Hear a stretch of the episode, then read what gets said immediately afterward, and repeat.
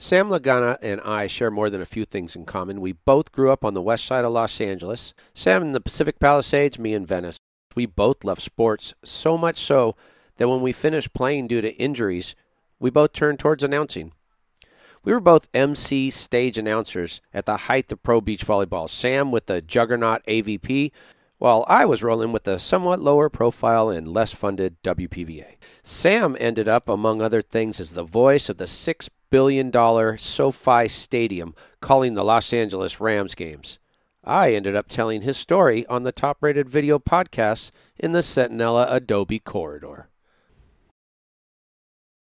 I'm a Venice, California-born, Los Angeles-based sports fan, one that has played, coached, announced, and promoted sports my whole life.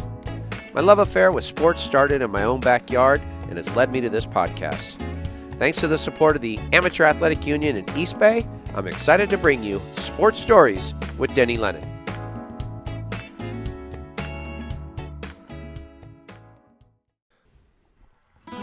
Hello, sports historians. Welcome to Audio Video Podcast, episode number fifty-five of Sports Stories with Denny Lennon. As we record this intro in the seventy-four twenty-eight studio, we are looking forward to our beloved Dodgers playing in the Fall Classic, which will be the twenty-fourth time for the franchise, the twelfth time since here in Los Angeles. Well, the actual World Series is taking place in Texas, but hopefully you know what I mean. We have a theme going around, which is let's recreate eighty-eight, as in the year the Lakers won the N B A with some magic and the Dodgers won the World Series with some magic of their own. I'm pumped to bring you part one of four-part series on the great Sam Lagana. He's more than the voice of SoFi Stadium and the Rams, more than the vice chancellor of Pepperdine University, and more than the chair of the prestigious Wooden Award. He's a terrific person, family man, and friend, and like me, proud native Angelino. Before we go much further, let's hear from my fellow Angelino and fellow Venetian, the Venice High School Basketball Western League M V P and the producer of Sports Stories with Denny Lennon, Marley Rice. Thanks for that intro, Denny. Mm-hmm. Um, not as good as Sam Lagana, but I'll take it. Yes, I'll take it's it. a joke. So speaking of Recreate eighty-eight, mm-hmm. our good friend John Thomas made some really awesome shirts, and if you're interested in purchasing one, you can go to recreate eighty-eight dot com. These shirts are slick. Denny has one on right now. Yep. Um, it has magic on one side, Gibson on the other, and let's recreate eighty-eight, guys. They are slick, and uh, John Thomas, J T, he's the captain of the U S C baseball team. Yeah, dynamite. So he's a guy. Hey. Uh, and we also uh, got a big announcement, Marley. Yeah, we do. We are syndicating on L A thirty-six, guys. Right. Um, so you can view us on L A thirty-six. It's cable television. And you can find us there Monday, Wednesday, and Friday at nine a.m. So mm-hmm. go see us. Yep. It's also uh, archived on their website, which is great, at L A thirty-six dot org. Um, and they also distribute some O T T apps. So any and all of that is good for us as we keep moving forward. I always want to let you know about the uh, Twitter I got going, at Sports Stories D L. A little update for you on previous polls. Karch and Saint John are going to play one single game of backgammon to determine who is the king of the beach. When's that going to happen? Don't know yet. We're working on that. The Anthony Davis of the Lakers wins out over the Anthony Davis of U S C for favorite A D in L A, and Cody Bellinger's catch in game two of the N L D S beats out Willie Mays' catch Man. in the fifty-four World you know, Series. I, I actually am a Belly fan, big Belly fan, but I think that was wrong. Mays' yeah. catch was way cooler. And I think uh, A D from U S C of five national titles, three in baseball, two in football, should have beat out the A D. Nah, he, he had more so. That, but. but, you know, it's a young man's game, Twitter. Um, polls up now have to do with who created the interlocking L A. Will the winner of the uh, World Series be the top sports city of twenty twenty? And do D L and the Box Cobbler look more like Hall and Oates or Barnaby Jones and Frank Cannon? And that is my favorite poll That's so far. Mm-hmm. In this episode, Sam talks about his parents coming to California for the aerospace industry, growing up in the Palisades, and playing sports at the Y M C A and Palisades High School. He admired people in his community like the great Rams star tight end Bob Klein, and he looked up to the legendary Dodger announcer Vin Scully. It seemed to be destiny, as one day his love of the Rams and announcing would merge together.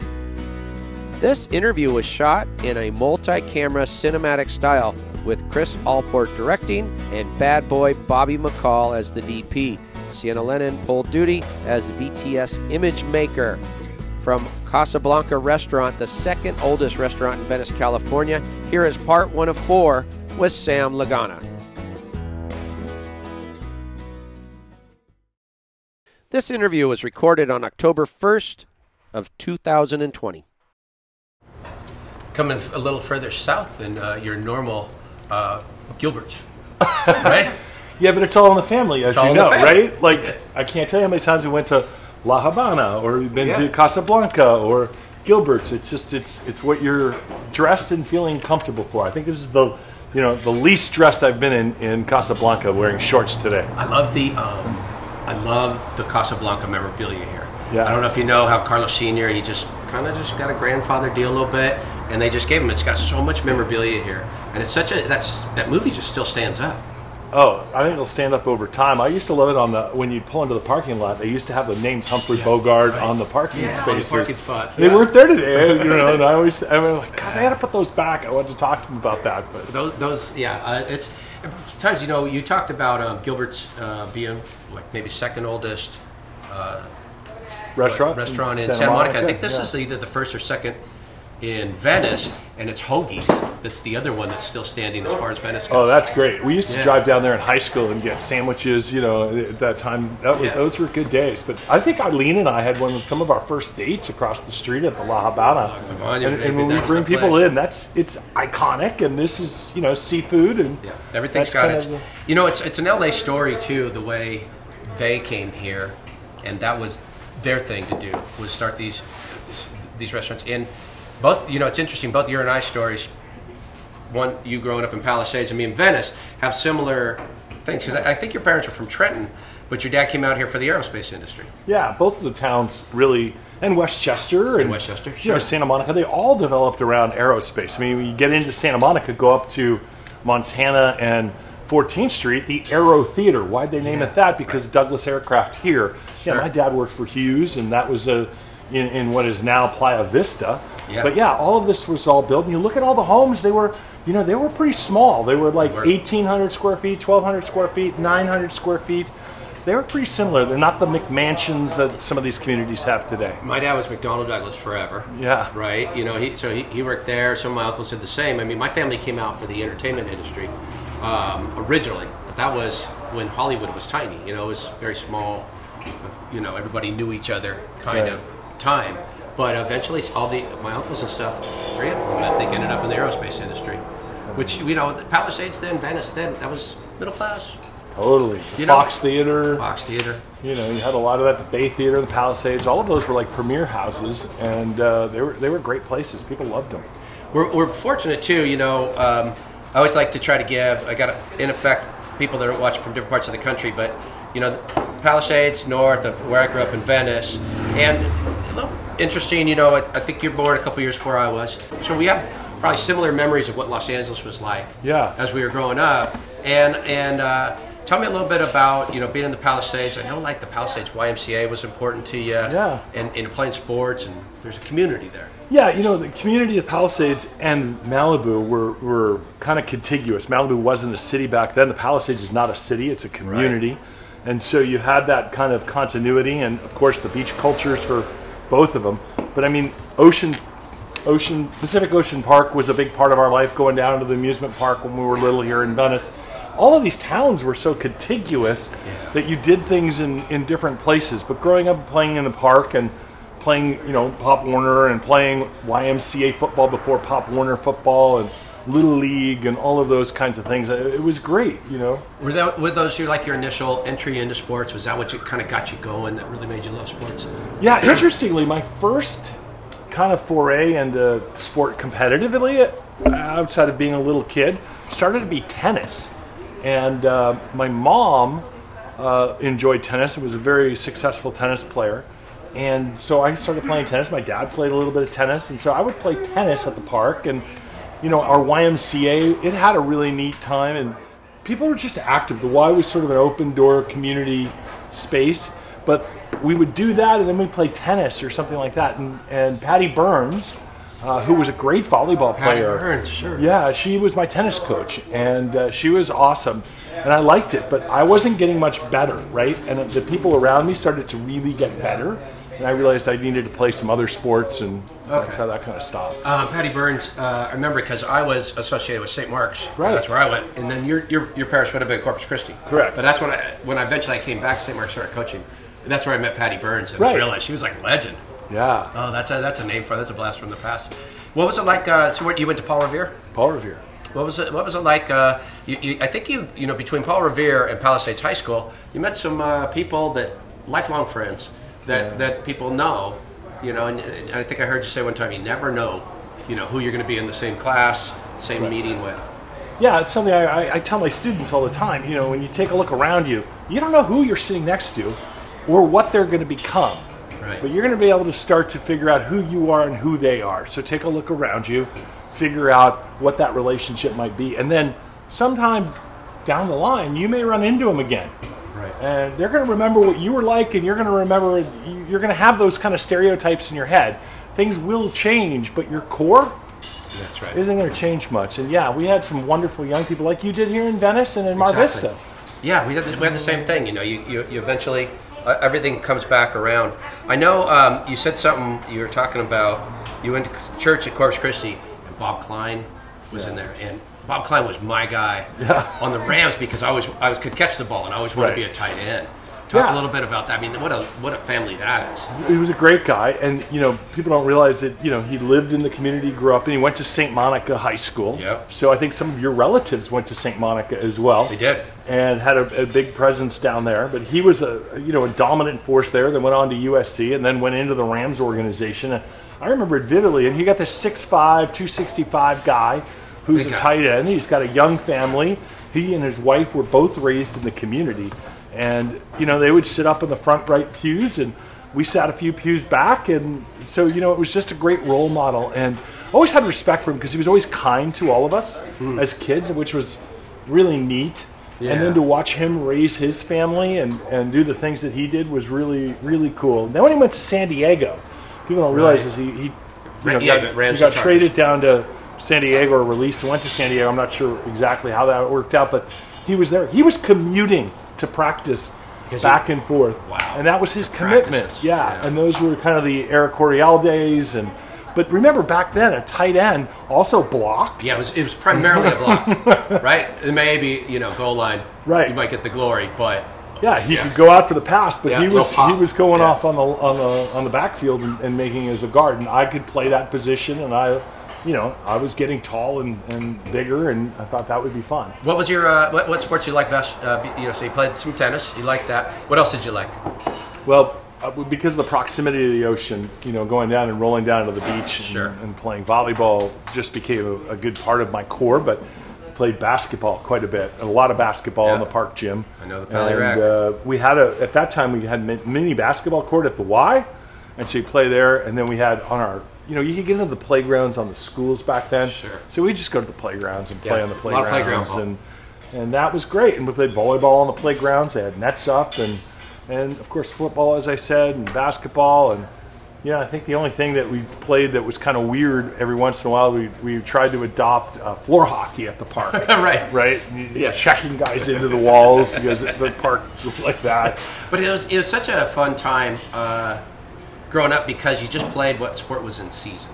You know, that was the thing, right? You just kept moving from sport to sport, and that's not always the case right. that people get today, all right? It's a, it, it's kind of a different gig. Uh, I know um, at that Pally Rec Center, you mentioned that. One time I was probably eighteen, nineteen or whatever. Thought I was pretty good in basketball. Might have been a little older, twenty, twenty-one. And uh, I think the N B A was either on strike or something like that. So Steve Kerr yeah. came back around, and I said, I got him. Because he was just playing with some friends right. from Pally, right? He was just playing. I was like, I got him. I've learned what a pro was. I mean, I was there every time. Every time he just, he didn't say a word. He just kept dropping every shot. And finally just kind of looked at me, go make a layup. And I was like, okay. Now I know what a pro looks like. Yeah. Up close and personal. That guy could, that guy could shoot. He is the nicest young guy. And you knew he had skills even in junior high. And uh, his brother played as a contemporary, you know, more of mine, of ours, okay. if you will. And um, he's just a couple years behind us. But we all played at the park, right?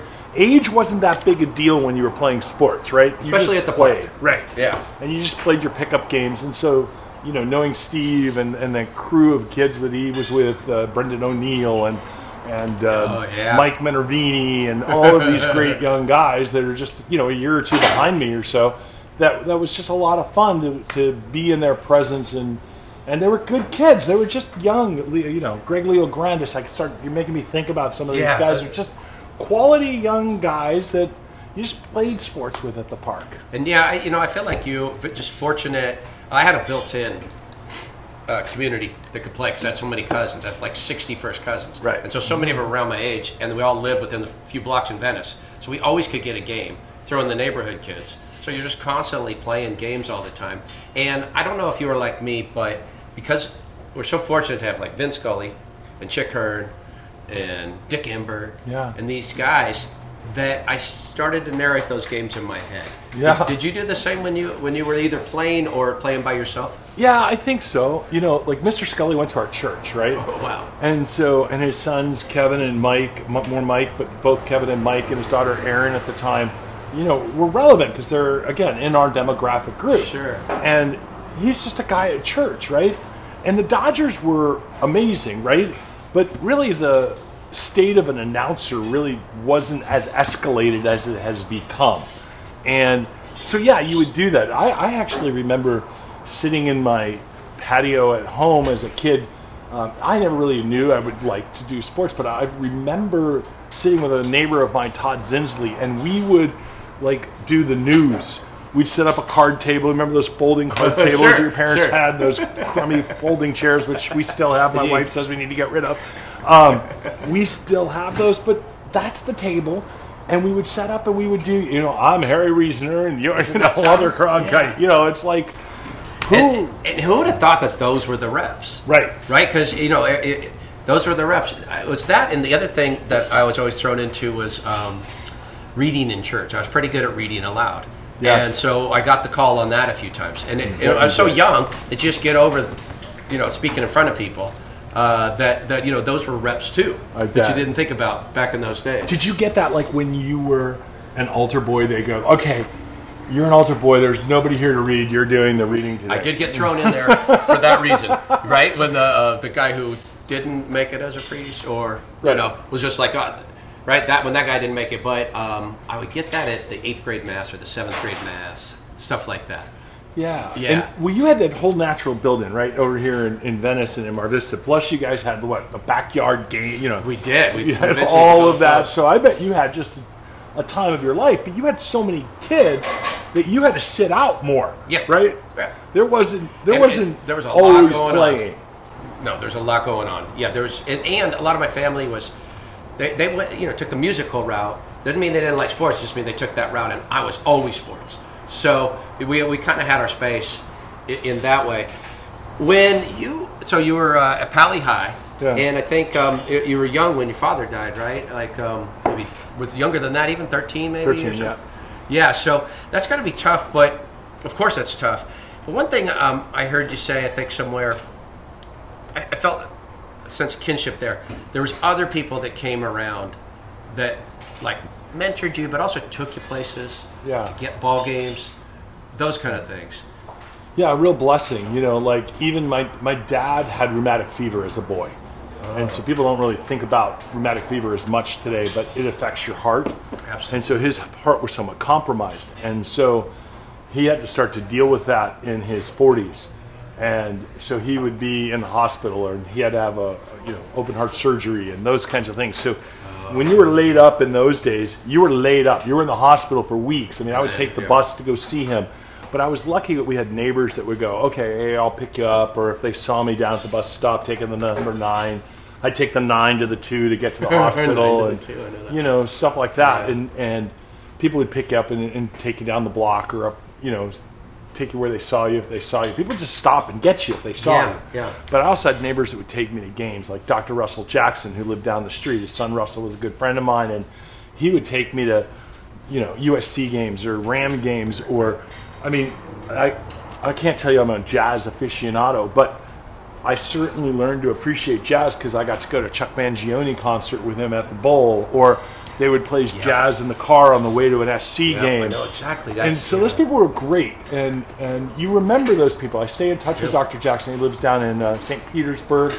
His wife, Rosina, lives in Virginia. Russell lives in, in Washington, D C And so it's it's kind of cool. And, and, and I know that it's come back around because uh, what, what comes comes clear when I talk, you know, because I talked to a few people about you, is people say the same about you, that you're always willing to do for others and to give them opportunities. And, and I love that that's like, you know, a full circle kind of thing. Thank Talk you. a little bit about the Rams in those days.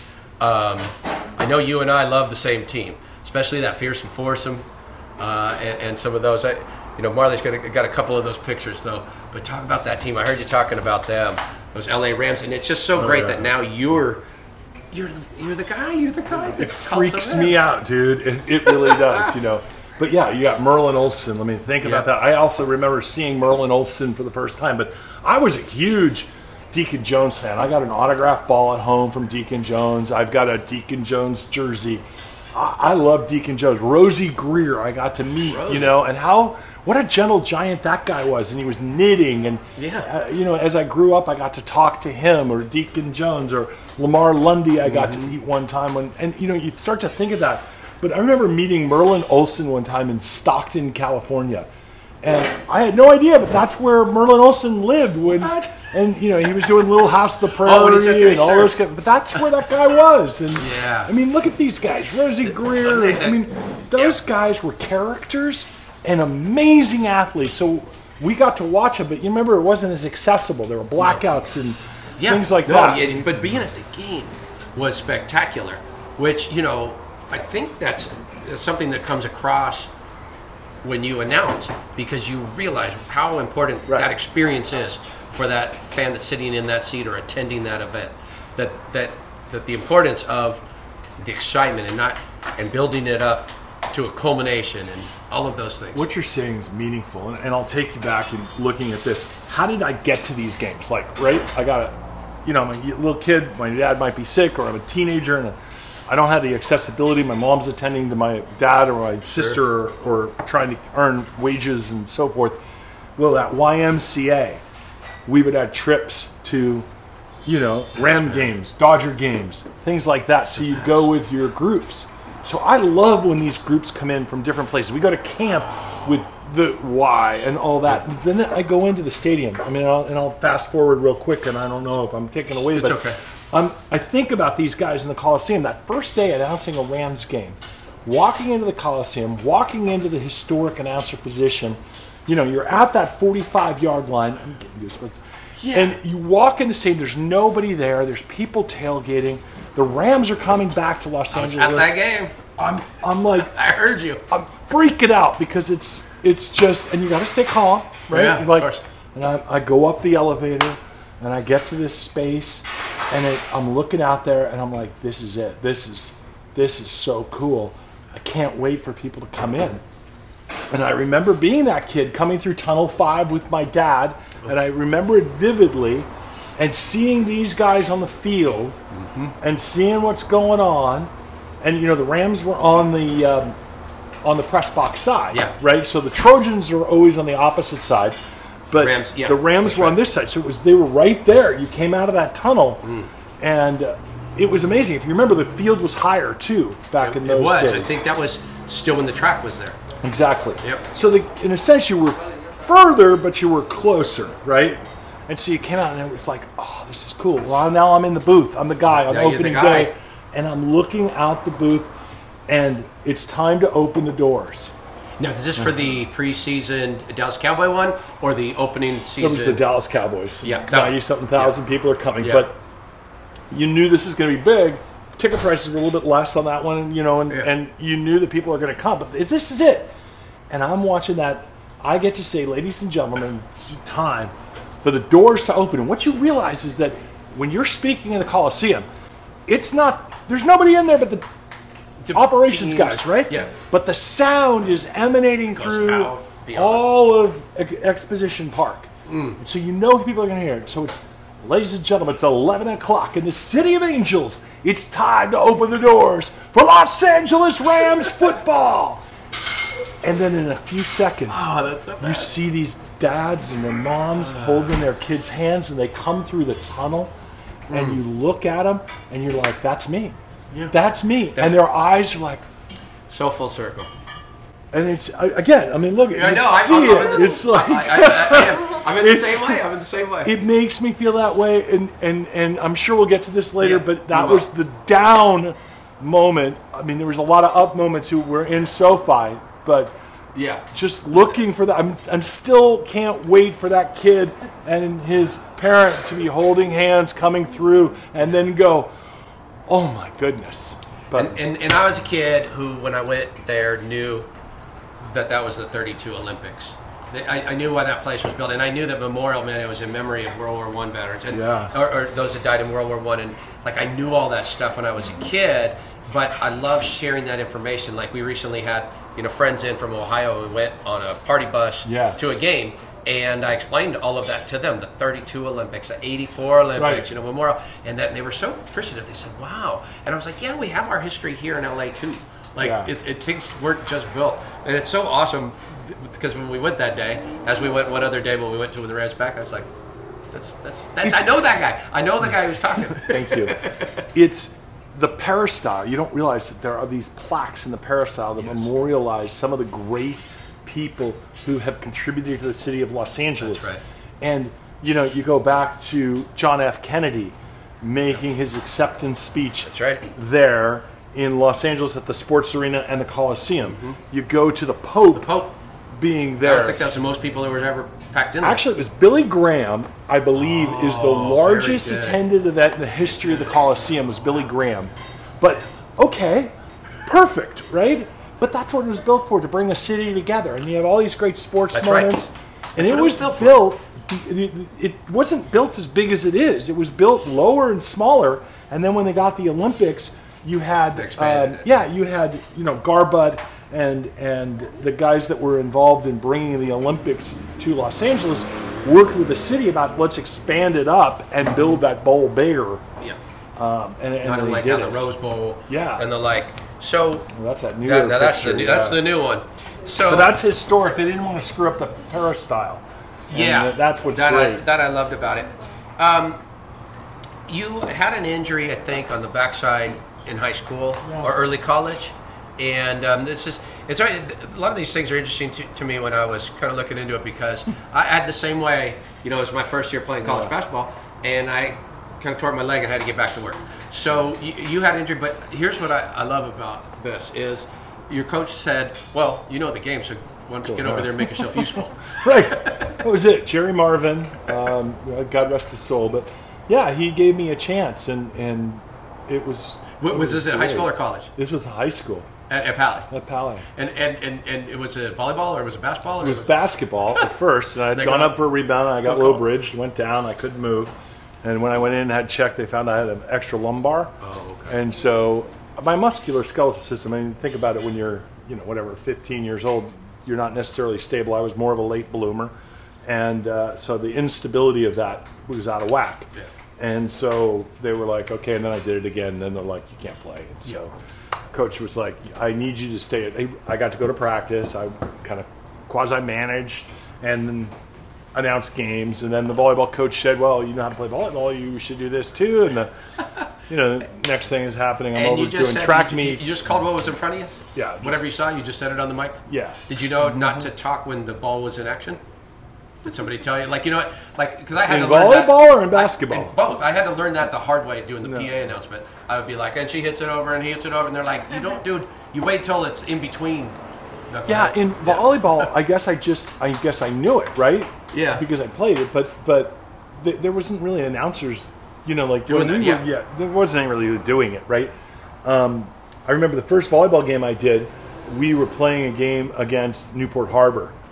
And my dear friend Stuart Liner went to Newport Harbor, and they were going to come up for the game, and it was at our place. And I, it was the first high school volleyball game I announced was mm-hmm. Pally versus Newport Harbor. Uh-huh. You know, they had like Kevin Droke and yeah, uh, some really good, good they got players. A rich tradition of volleyball. Right, and we yeah. had you know Stowe Close, sure and we had some great players, and Pally, Pal- I mean, you know Pally's Roger good. Clark and yeah, did, Ricky yeah. Nudes and yeah. Steve Sammons, yeah. and we had we had a bunch of really good players, and they had some extraordinary players. But um, yeah, that was like. The volleyball side. The basketball side was was kind of cool because you're just doing the game, and you got to talk during play, right? Yeah. Two-point basket, you know, whatever it was. Right, and you ball just, still in play, yeah. Yeah, you're just going. But, but you're not volleyball. Calling it like chick. I don't. Th- that took me a second to learn. It's like, hey, hey, you're not on T V. They can yeah. hear you. You know, it's so funny. You think about chick, right? So, again, when we were growing up, it wasn't like Laker games were live on T V. No, nope. they we were simulcast when they finally could be on T V and the radio at the same That's right. time. That's right. But you had to listen to Chick or Mister Scully on the radio for the most part when we were kids. So it was sort of just listening and envisioning, envisioning what, what they were telling you. And do you um, still call him Mister Scully because that's how you met him? Yes. No, really. When you were a kid, you yes, met him as Mister Scully? I didn't Scully? even think about it until you said and it. You have a hard, that's, yes, and that's he gives me a hard time about it. That's a crack. He says, would you That's just cool. call me Vin? And, and I'm like, okay, I'll try. But I do. I mean, oh, no, I got kids that are, I, like, I got some kids that I've coached that are grandparents now. And they'll go, hey, coach. You know, so I mean, you get you start with something. Sometimes it's it's hard. Just to, uh, yeah. uh, that's what you know. That's what Carlos said when we walked in, right? yeah, it was like, it, it, absolutely. Um, now, what about uh, Chip England, Jay Schroeder? Are these guys that were uh, around your time? Oh yeah, yeah. We pal- played at sports growing up and yeah. at that time, and Chip was our Chip was boy, our guard. Score. No three point line. Uh, Leon Wood didn't have a three-point line either, and he Correct. Set the California State scoring record, and it would still be there had he had a three-point line. Yeah. But Chip England was pretty close. Chip to, England had the city of Los Angeles record. Right. L A and Leon and Leon was at Saint Monica. Leon. And so they, they we would go down and see each other and just kind of play God, pickup ball, right? And, yeah. and yeah. Chip was just great, and those were those were just fun days, right? Fun and so days. Chip was there, and then Jay. I played Little League with Jay, and um, yeah. Mark Schrader, Schrader. Went on to, you know, quarterback yeah. in the N F L. Um, you get to college at L M U.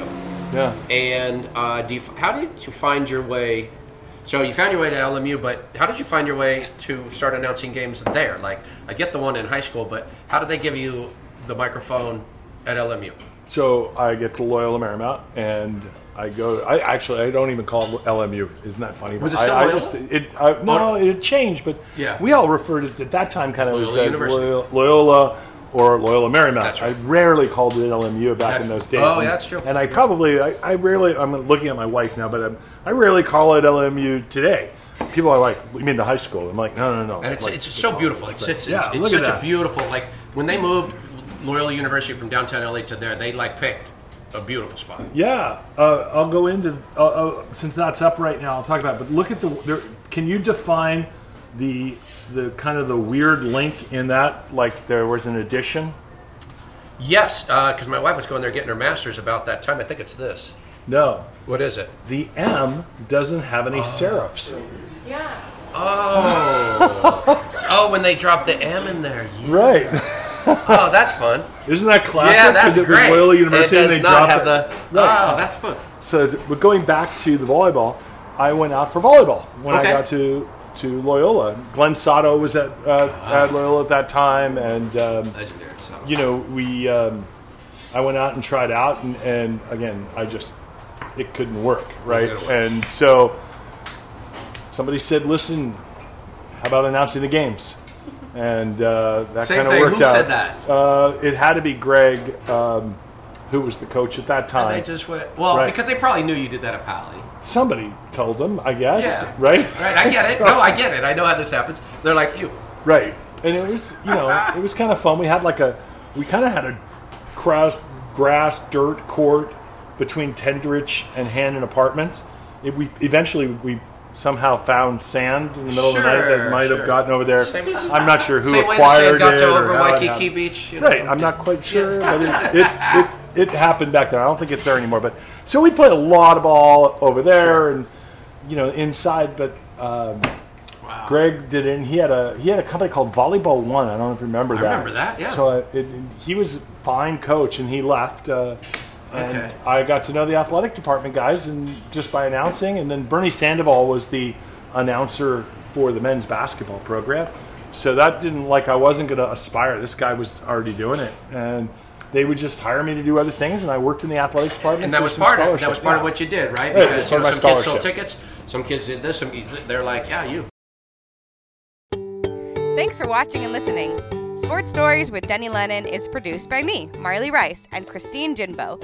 Directed by Chris M. Allport, with studio support from Alpha Command Unit, and shot by bad boy Bobby McCall. Original music courtesy of Lennon Music Production, and original images courtesy of Sienna Lennon Photography. A big thank you to all of our contributors of the show. Sports Stories with Denny Lennon is a production of Sports Stories, Incorporated, and available on Apple Podcasts, Spotify, iHeartRadio, YouTube, or wherever you watch and listen. Make sure you press that subscribe button, give us a review, leave a comment. It will really help us grow the show. And you know what else will help us grow the show? Head on over to patreon.com slash Denny Lennon to get some never-before-seen videos, pictures, interviews, and so much more.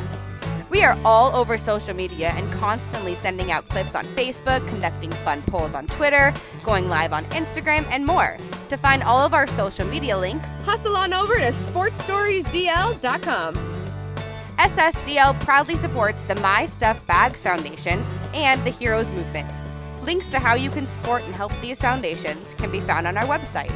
We also want to give a big thank you to all of our partners of the show. So, as Coach Lennon would say, any questions, comments, or concerns, you can email me, Marley, at info at sportsstoriespodcast.com. We want to thank all of our followers and listeners, and we will see you next time. Sports Stories with Denny Lennon starts at five. I hope I get home on time. I hope I get home on time. Hey, man, hit the gas, will ya? Sports Stories with Denny Lennon comes on at five. Meow. Check it out, Buck.